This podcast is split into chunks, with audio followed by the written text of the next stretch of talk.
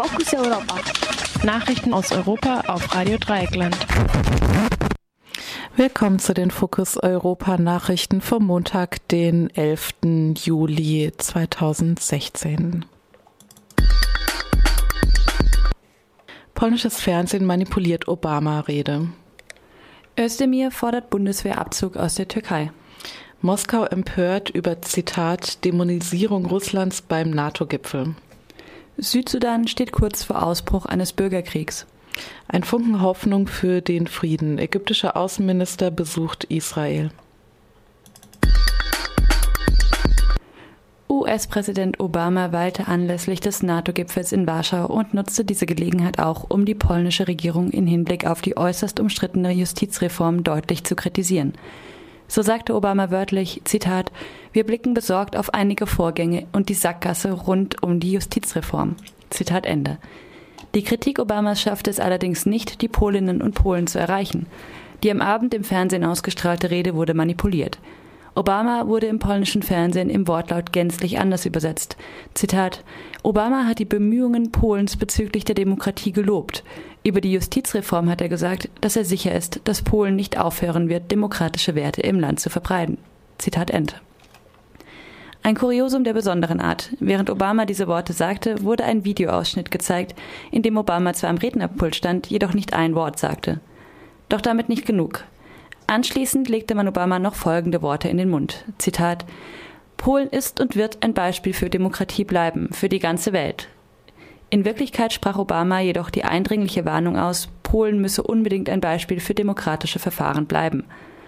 Doch nicht nur der US-Präsident sorgt sich seit geraumer Zeit. Auch Rechtsexperten des Europarats sehen die Rechtsstaatlichkeit nicht nur aufgrund der Justizreform in Gefahr. Diese beinhaltet vor allem eine Beschneidung des Verfassungsgerichts. Auch in das Medienrecht wurde massiv eingegriffen. So können Chefs der öffentlich-rechtlichen Sender künftig nur noch von der Regierung eingesetzt werden.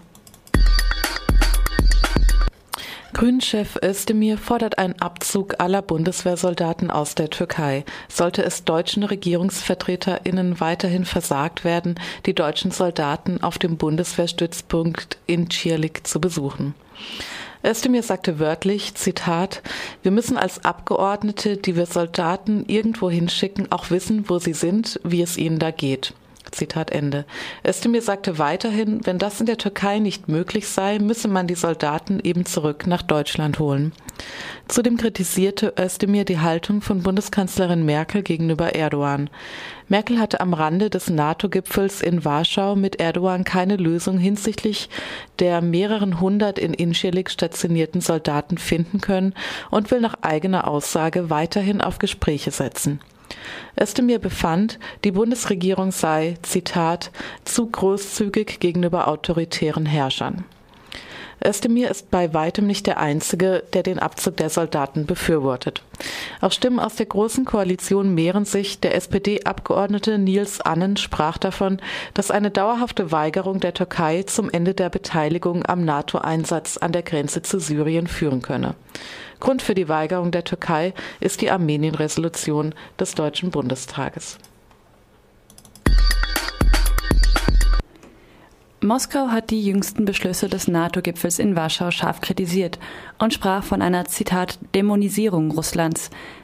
Zitat Ende. Der russische Friedensnobelpreisträger Mikhail Gorbatschow fand noch deutlichere Worte und sprach gar von, Zitat, Kriegstreiberei. Die Rhetorik der NATO wirke wie eine Kriegserklärung an Russland. Vor allem die Vielzahl an Aufrüstungsbeschlüssen sieht die Regierung in Moskau als Bedrohung an. Das Außenministerium sprach davon, dass die NATO ihre Kräfte darauf konzentriere, eine, Zitat, nicht existierende Gefahr aus dem Osten einzudämmen. Zitat Ende. Die litauische Präsidentin Dalia Grybauskaitė hingegen hieß die Beschlüsse willkommen, auch wenn diese ihr wiederum nicht weit genug gingen. In einem Interview mit dem Spiegel sprach sie davon, dass die Stationierung von Soldaten im Baltikum bislang nur symbolische Präsenz sei und allenfalls zur Abschreckung diene. Zudem warnte sie vor der, Zitat, Paranoia Putins, Zitat Ende, der alle früheren Territorien der Sowjetunion als russische Einflusszone betrachte und dessen Absicht es sei, die alte russische Größe wiederherstellen zu wollen. Auch die Bundesregierung verteidigte die Beschlüsse. Diese sehen unter anderem vor, rund 4000 NATO-Soldaten, darunter auch Soldatinnen und Soldaten der deutschen Bundeswehr, in die 3 baltischen Staaten Estland, Lettland, Litauen und zudem Polen zu stationieren. Am kommenden Mittwoch findet in Brüssel ein Treffen des NATO-Russland-Rats statt, bei dem die aktuellen Spannungen thematisiert werden sollen. Außenminister Steinmeier sieht in dem Treffen die Chance, Zitat, in aller Transparenz die Entscheidungen von Warschau zu erläutern und dann auch wieder einen ernsthaften und kontinuierlichen Dialog mit Russland hinzubekommen. Zitat Ende. Nach neuerlichen Gefechten mit schweren Waffen steht der jüngste Staat der Welt, der Südsudan, vor dem Ausbruch eines Bürgerkriegs. Bereits seit Ende letzter Woche habe es bei Gefechten in der Hauptstadt Juba hunderte Tote gegeben. Nur 5 Jahre nach der Unabhängigkeit spricht man im Südsudan bereits jetzt von einem Krieg. Bisher flohen über 10.000 Menschen aus der Hauptstadt. Ein Sprecher des Vizepräsidenten Riek Macha machte die Regierungsarmee für die Gewalt verantwortlich. Anhänger von Präsident Salva Kiir hätten den Amtssitz des Vizepräsidenten attackiert. UNO-Generalsekretär Ban Ki-moon sagte zu den Zuständen im Land, dass die Bereitschaft, den Friedensprozess voranzutreiben, nicht vorhanden sei und forderte beide Parteien auf, die Kämpfe umgehend einzustellen. Auch über eine Aufstockung der rund 16.000 Blauhelme der UN-Mission UNMISS wird beraten. Zuletzt hatte auch der Krisenstab der Bundesregierung über die Lage im Land beraten, ebenso der Sicherheitsrat der Vereinten Nationen. Die Gründe für den jüngsten Gewaltausbruch sind schleierhaft. Der Südsudan war 2011 nach einem mehr als 20-jährigen Bürgerkrieg vom Sudan unabhängig geworden. Bereits 2 Jahre später war ein erbitterter Machtkampf zwischen dem jetzigen Präsidenten Kiir und Vizepräsident Macha ausgebrochen. Im Zuge dessen wurden Zehntausende getötet und 3 Millionen Menschen in die Flucht getrieben. Rund 5 Millionen sind auf Lebensmittelhilfe zwingend angewiesen. Die verfeindeten Parteien kamen letztlich zur Ruhe und bildeten eine Einheitsregierung.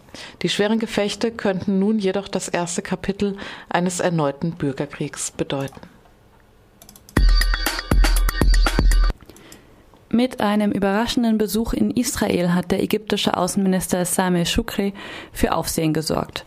Experten sahen in dem Treffen mit dem israelischen Premier Netanyahu mehr als nur bloße Symbolik. Der Besuch war der erste Besuch eines ägyptischen Außenministers seit 2007. Das Treffen war nur Stunden vor der Ankunft Shukris bekannt gegeben worden. Das Außenministerium in Kairo sprach davon, dass die Reise Vertrauen zwischen Israelis und Palästinensern aufbauen solle. Außerdem soll die Wiederaufnahme von diplomatischen Beziehungen in die Wege geleitet werden. Mit Blick auf den Nahostkonflikt befand Shukri eine 2-Staaten-Lösung für, Zitat, nicht unrealistisch, Zitat Ende. Ein Frieden zwischen Israel und Palästina könne die ganze Region befrieden, so Shukri weiter. Auch von Netanyahu waren zwar überraschende, aber vorsichtig positive Worte zu hören. Bislang hatte Netanyahu die arabische Friedensinitiative konsequent abgelehnt. Nun sagte er, dass sie, Zitat, positive Elemente enthält, die dazu beitragen könnten, konstruktive Verhandlungen mit den Palästinensern wiederzubeleben, Zitat Ende. Der von der Arabischen Liga angenommene Plan soll das Verhältnis zwischen Israel und Palästina normalisieren, wenn Israel einen Palästinenserstaat nach den Grenzen von 1967 zulässt und eine, Zitat, gerechte Regelung, Zitat Ende, für die palästinensischen Flüchtlinge findet. Noch unklar ist, welche Vorschläge und Initiativen bei dem Treffen konkret thematisiert wurden. Experten sind aber der Meinung, dass sich beide Seiten konkrete Ergebnisse von der Annäherung erhoffen. Focus Europa.